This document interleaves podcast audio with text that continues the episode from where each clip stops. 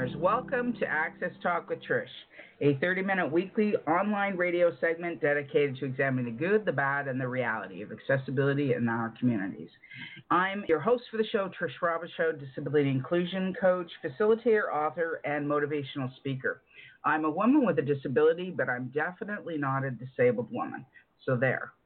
The Accessibility Talk with Trish radio show can be heard live on Wednesdays at 11:30 Eastern at accesstalkwithtrish.com, or you can listen live to past show recordings on demand at any time at the same address or on iTunes if that's how you roll. This show is brought to you by Changing Paces, an accessibility consulting firm that simplifies disability legislation for organizations that think they don't have the time or money for compliance. Visit changingpaces.com and nurture a culture of inclusion where everyone matters. And on that note, I'd like to introduce my guest for this week, Amy Coupal. Amy's career has been focused on learning and development across multiple sectors and disciplines for over a decade. She's passionate about creating meaningful learning opportunities that positively impact lives and communities. Joining Curriculum Services Canada in 2006, Amy soon became the CEO of their Learnography and its charitable affiliate, My Class Needs Foundation, in 2009. Prior to Learnography, she oversaw the development of multiple teaching programs, both online and face-to-face, at the Learning Disabilities Association of Ontario. Awesome. As a lifelong champion of accessibility, Amy is proud of the many accessibility-related learning programs at Learnography, including the free online course on the AODA called Access Forward, and we have some history there. Her organization champions both accessible training in all of their work and has spearheaded a number of initiatives on accessibility, inclusion, and diversity. Amy applies her broad education background, which includes teaching in Canada and Japan, cool, to all national and international initiatives she oversees. She holds a Master's of Education in Workplace and Adult Learning. Welcome, Amy. Thanks for joining me today. Thanks for having me. I'm excited to be here. I understand that you grew up with disability in the family. Can you tell us about how that shaped your perspective on life? Yeah, for sure. So my brother, John, who passed away over 20 years ago, was born with cerebral palsy. And so he was my older brother, which for me meant that I only knew what it was like to have a sibling with a disability. I always say I was born into his world. And so for us, that meant a wheelchair in the home. It meant lifts into the home and eventually an elevator as well. It meant that choices for us in terms of where we went as a family were very much informed by what was accessible and available. And I'll say that particularly in the 70s and 80s, that was a little bit of a different landscape than it is today. So it really helped me to understand in a clear and ongoing way in my life what it meant to live with disability and some of the barriers to access that existed at that time, some of which continue today. Wow. I can't imagine having such an extensive exposure to the disability world as you did with your brother. And what a blessing. What a huge blessing that was that he brought to your life. You know, I still feel that way and did throughout my childhood and early adulthood as well. You know, my brother was one of my greatest teachers, and he taught me a lot of things that other people couldn't teach. And one of those was nonverbal communication. So my brother never did speak, and we had a very active communication in our lives. It just had to happen in nonverbal ways. And so he expanded my thinking and my world in so many ways. And I think that's something that people often miss when they see someone with a disability. They see something or someone through a more narrow vantage point. And that's really the opposite of my experience, because really people who have experienced barriers to access or who have to find other ways of communicating, as my brother did, actually expand those horizons. They don't narrow them. You know, I hear exactly what you're saying, and I'm thinking the gift, learning how to communicate without verbal anything, So you could talk to him, right? Yep. Nonverbal communication was his first language, right? That's right. And he was well versed in letting people know what he thought and what he wanted without having to say a word. So God bless him for being opinionated as well, right? Definitely. The world got to know him as a result, right? People with disabilities, especially with physical disabilities, to the extent that your brother had, one of the most common misperceptions is for people with CP is people assume that they have an intellectual disability as well, right? Yeah, that's so true. And, you know, I experienced that throughout so many different experiences with my brother that, you know, people would lay eyes on him and make a set of assumptions without actually getting to know the individual. And I think one of the other things that I learned through that experience is you just cannot look at a person and think, oh, I know you. I know who you are. I know what you bring to the table. You really have to get to know someone to understand what's going on for them and who they are and what they bring to the proverbial table in any conversation. So that's another big thing that I learned early on in life as a result of, you know, those kinds of experiences with my brother. You know, I'm going to do a little leap here.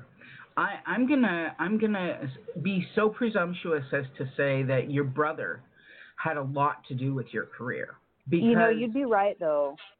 My next question to you was, so what drew you to building accessible learning environments? Well, hello, that's exactly what you knew. Yeah.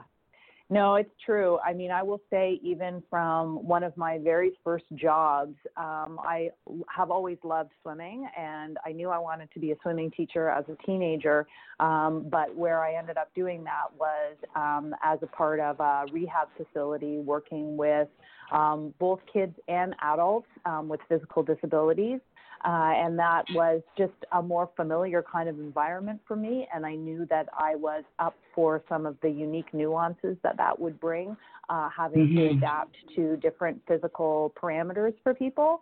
And that was the first in a series of many, many steps in my career where accessibility has been either a forefront or an indirect kind of theme.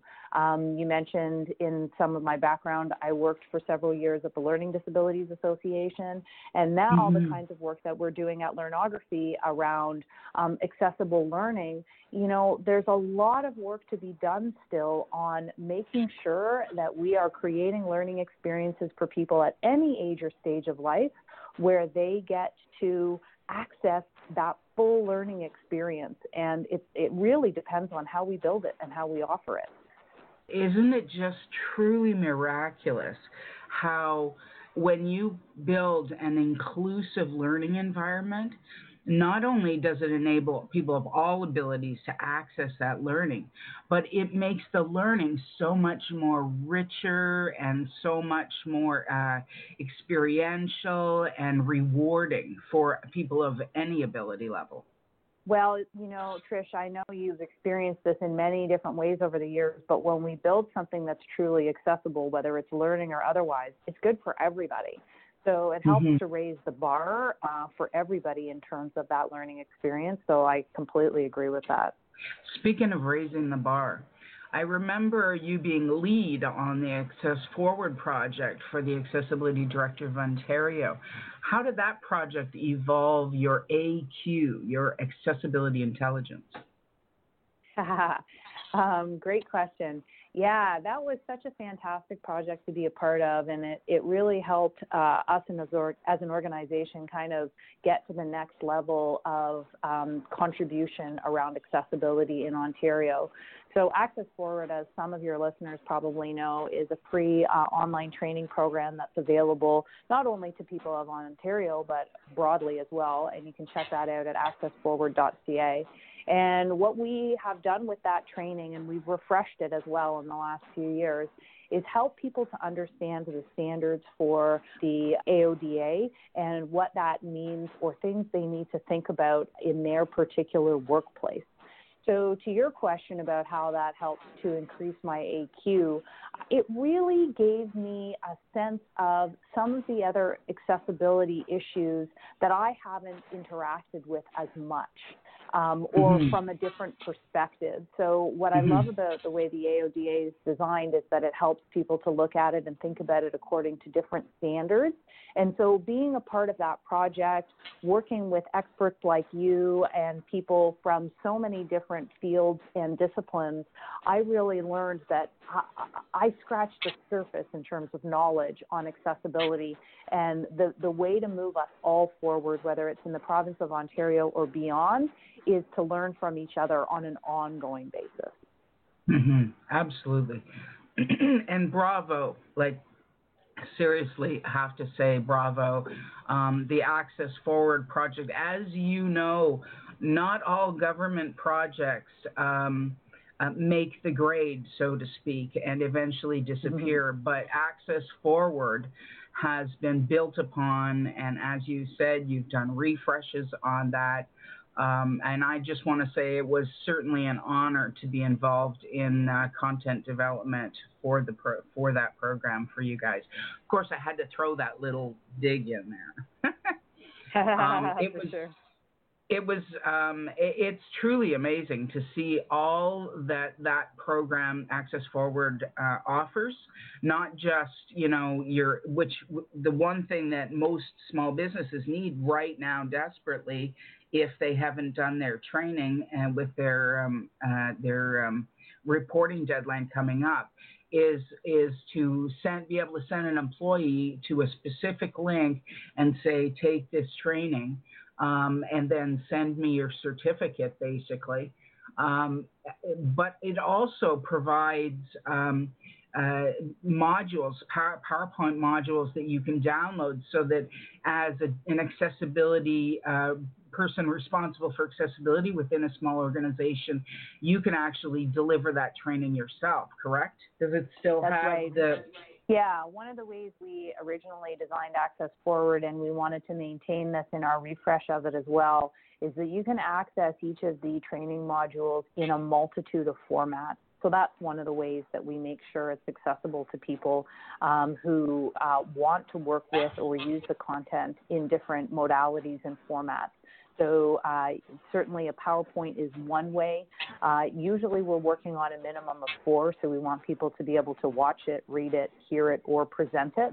So to your point, being able to present the content and share it within your environment. We want Access Forward and a lot of the other work that we do in this area to stimulate more conversation. So we want people to take this back to their workplace, because you can't just go through this training and be done. You then need to look at, okay, how are we as an organization, depending on what kind of organization you are, compliant with this legislation? And if we're not in certain areas, what do we need to do? So that's where those presentations can be really valuable in terms of stimulating that next step of conversation and making sure that you're looking at what are your requirements and how are you fulfilling them.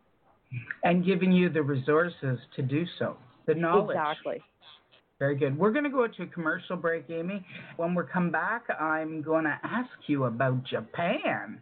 Okay. Devon has been with his company for over 5 years, since before his legs started giving him trouble. He loves his job, he's great at it, and he plans to stay with the company till retirement if possible. Problem is, it's getting difficult for him to walk from his desk to the washroom. His supervisor, Aisha, lets Devon know that she's noticed he's having some trouble. She suggests they move his desk closer to the entrance and the washroom. Devon is relieved and agrees. This is an example of a basic accommodation that helps make a workplace inclusive. Did you know that 50% of accommodations don't cost a dime and 80% cost $500 or less? The inclusion of people with disabilities in the workforce is the best answer to our current labor shortages. And making businesses accessible to customers with disabilities sees you tapping into their $32 billion spending power. Sound good? Then let a Changing Paces, warm, and friendly expert take you by the hand and walk you through the steps to making your business accessible to everyone. Visit us at changingpaces.com today. And we're back. Amy, I am so intrigued by your experience teaching in Japan. How about sharing, get this, please share one joy-filled memory from the trip and one learning moment. Ooh, one joy-filled memory and one learning moment. Okay, I'm going to start with the learning moment. I think one of the biggest eye-openers for me in that experience, because I did go to teach in a high school in Japan, and I had previously been teaching in Toronto, was that the mythology that we have about education and education systems in other countries can be different from the reality. So when you read articles about what happens in a country like Japan, or certainly other countries around the world, we hear about perhaps best practices or worst practices for that matter, but it isn't necessarily a reflection of what happens day to day within the schools. And so I had the privilege of working in more than one school, and frankly, neither of them reflected what I had expected to see based on what we think those kinds of schools are doing, you know, based on what you might read in the paper or in education magazines or things like that. Right. So my learning moment was, always ask yourself if there's more to the story than what you hear in the news or read online. And that is something I've never forgotten based on that experience. So that's Powerful. My learning moment. And my joy-filled moment was discovering one of my absolute favorite places in Japan called Arashiyama, which is a small city, I guess technically it would be a city, that's near Kyoto. And so Kyoto is known around the world for being this beautiful historical city, and the sites there are amazing. But what made this place, Arashiyama, such a joy-filled experience for me was that it was quiet. And they had this beautiful bamboo forest there where you'd see these huge, tall bamboo trees, which gave a different quality to the sound in the area and the light in the area. But the thing that I appreciated the most was how quiet it was in such a busy, hustle-bustle country where people are really operating in much closer proximity to each other than we're used to in Canada, because the population density is so much greater. And so the joy for me was the quiet and the space. And I still hold that image very clearly in my mind. Beautiful. That must be a lovely source of tranquility when you reflect on it now. Yeah. As an active international player and advocate in the field of accessible learning, do you see Canadian corporations getting the message about making education accessible to learners of all abilities? In short, are we getting any better? You know, I honestly have to say yes, we are getting better. I'm an optimistic person, so I'll frame my comments that way. I will also give significant credit to legislative requirements like the AODA in helping us to get better, because there's no question that that kind of pressure makes a big difference in terms of making sure that people pay attention to this. And we work not only on content related to accessibility, but we do learning in lots of ways that doesn't focus on accessibility as content, but where we need to make sure that the learning in and of itself is accessible. And being able to lean on those legislative requirements helps us to support the conversations with the kinds of clients that we work with to say, we have to, it's like muscle, right? We have to do this, folks. I know it might feel like, you know, it's not necessary in your environment, even though it is, but this is why we've got to do it. So it's about perception. Better. Yeah, we're getting better. But we are getting better. The legislation makes a difference. And I think the other thing that it's really done, and I suspect you've seen this too, is that it just helps people to be better informed. It really reminds them they've got to consider this. And I agree with you. Yes, there are numerous shortfallings to the legislation, just like any other piece of legislation. But overall, I think the AODA is the best thing that happened to not only Ontario, but it's one of the best things that happened to Canada and North America and the world, because Ontario has set a standard for compliance-based legislation as opposed to complaint-based. And this compliance-based is way more powerful. Its effect is far more, greater reaching. I'm thrilled that the AODA is in Ontario. I'm concerned about whether we're going to make our objective by 2025, as many are. Amy, do you have one or two recommendations for accessible, inclusive work environments that you like to leave our listeners with?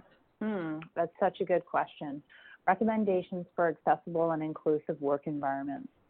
So one recommendation would be try not to make your decisions based on what you see right now, but based on what's possible or what's coming.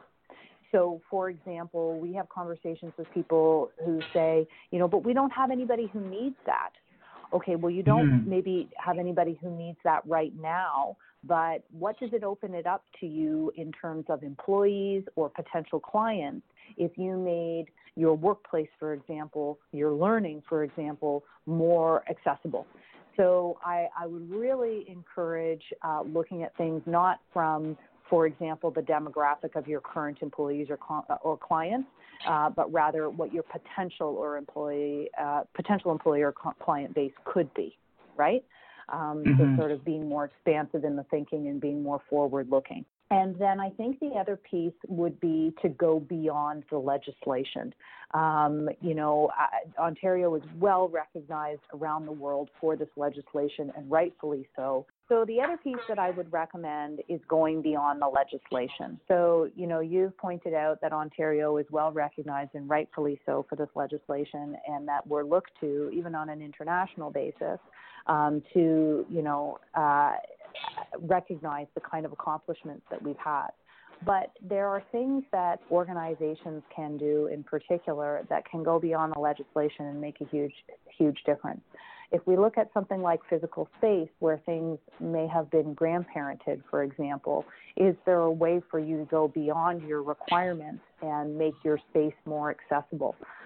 We looked at this when we moved into our new space very recently, and we knew that there were some things that our landlord wasn't obligated to do because of the age of the building, but we said, this is really important to us, and it's part of who we are, and we've got to make sure that there are pieces that are accessible that go beyond the requirements. And so I think that would be my other recommendation is to go beyond the legislative requirements. Awesome. Can you give me an example of that, as in the example in your building? Yeah. So we looked at this with our washrooms. We didn't have to have accessible washroom doors, but we knew that that was something that was important because we have people coming into our office space who need those accessible doors for a variety of reasons. So, yes, we paid for them ourselves because it wasn't a requirement for the landlord, but we knew that had to be done because it aligned with our values and our priorities and our places and organization. And so it was a no-brainer to make sure that we had that. Fabulous. Great example. Great example. Can you think of another? Going beyond the legislation, I kind of want to move beyond the physical space and see if I can think about something else. So, as you know, in terms of the requirements, there are different requirements for organizations based on the size of the organization. And so one of the other things that we do in talking with our clients is, okay, as a small organization, your legislative requirements are this, but what potential opens up for you if you actually need a greater standard? And how will that send a different message if you do that to stretch yourself? And so if nothing else, that stimulates a conversation that I think is quite useful to sort of just not do it as a more mechanical activity of we have to do this just because we're required, but well, what makes sense in this case and what's the potential if you actually go beyond that? Right. And when you start thinking about, going beyond the legislation, it's then that becomes about doing it because it's the right thing to do, doing it because it benefits everyone. All of those little power doors. You don't think power doors benefit women with strollers and people with mobility challenges and seniors and people in a hurry, Exactly. And that's the thing is you can't just say, oh, well, we might not have somebody who needs that. Well, how many different kinds of folks would benefit? And the thing is, when people say, I don't have anybody that needs that, I always remind people that 1 in 7 to 1 in 5 people have a disability, whether you know it or not. If you have 20 employees, you have employees with disabilities. You just don't know it. Yep. Yeah. So when I was at the Learning Disabilities Association, we certainly dealt with issues related to invisible disability and helping people to understand how to navigate systems around invisible disabilities. And just because you can't see something doesn't mean that there isn't accommodation or discussion required. Right. Sure. So, Amy, tell me, if any of our listeners want to contact you about your services, how can they do that? Sure. So they can go to our website at learnography.ca, learnography.ca. You're also welcome to email me directly. I'm Amy C, so that's AMYC at learnography.ca. I'm on Twitter as well, so I'm happy to have a dialogue there. I'm at Amy Coupal, AMYCOUPAL. I do tweet regularly about accessibility in lots of different environments, so it's an area of particular passion and interest for me, as you know, and that's one of the ways that I'm able to share that out. So love to connect with people who are working in this area and love to learn more, because I know that there is a vast wealth of knowledge and experience out there, and I really benefit from connecting with people who shed a light on something that I am not familiar with or don't understand, and grateful for those opportunities as well. Wow. Wow. Thank you so much, Amy. This interview has been such a joy. I thank you. I thank your brother. What's your brother's name, by the way? What was his name? John. Well, thank you very much, John. And Amy, it's been a blessing, and I look forward to us connecting again next time. Me too, and I want to thank you, Trish, because you're doing amazing work in lots of ways, including with this show. It's been an absolute pleasure to spend this time with you, so thanks. Excellent. Thank you. And thank you to our listeners so much for joining us for today's episode of Access Talk with Trish, a 30-minute weekly online radio segment dedicated to examining the good, the bad, and the reality of accessibility in our communities. Please join us again next week on Wednesday at 11:30 a.m. Eastern. This show is brought to you by Changing Paces, an accessibility consulting firm that simplifies disability legislation for organizations that think they don't have the time or money for compliance. Visit changingpaces.com and nurture a culture of inclusion where everyone matters. Till next time, take self-care seriously, and God bless.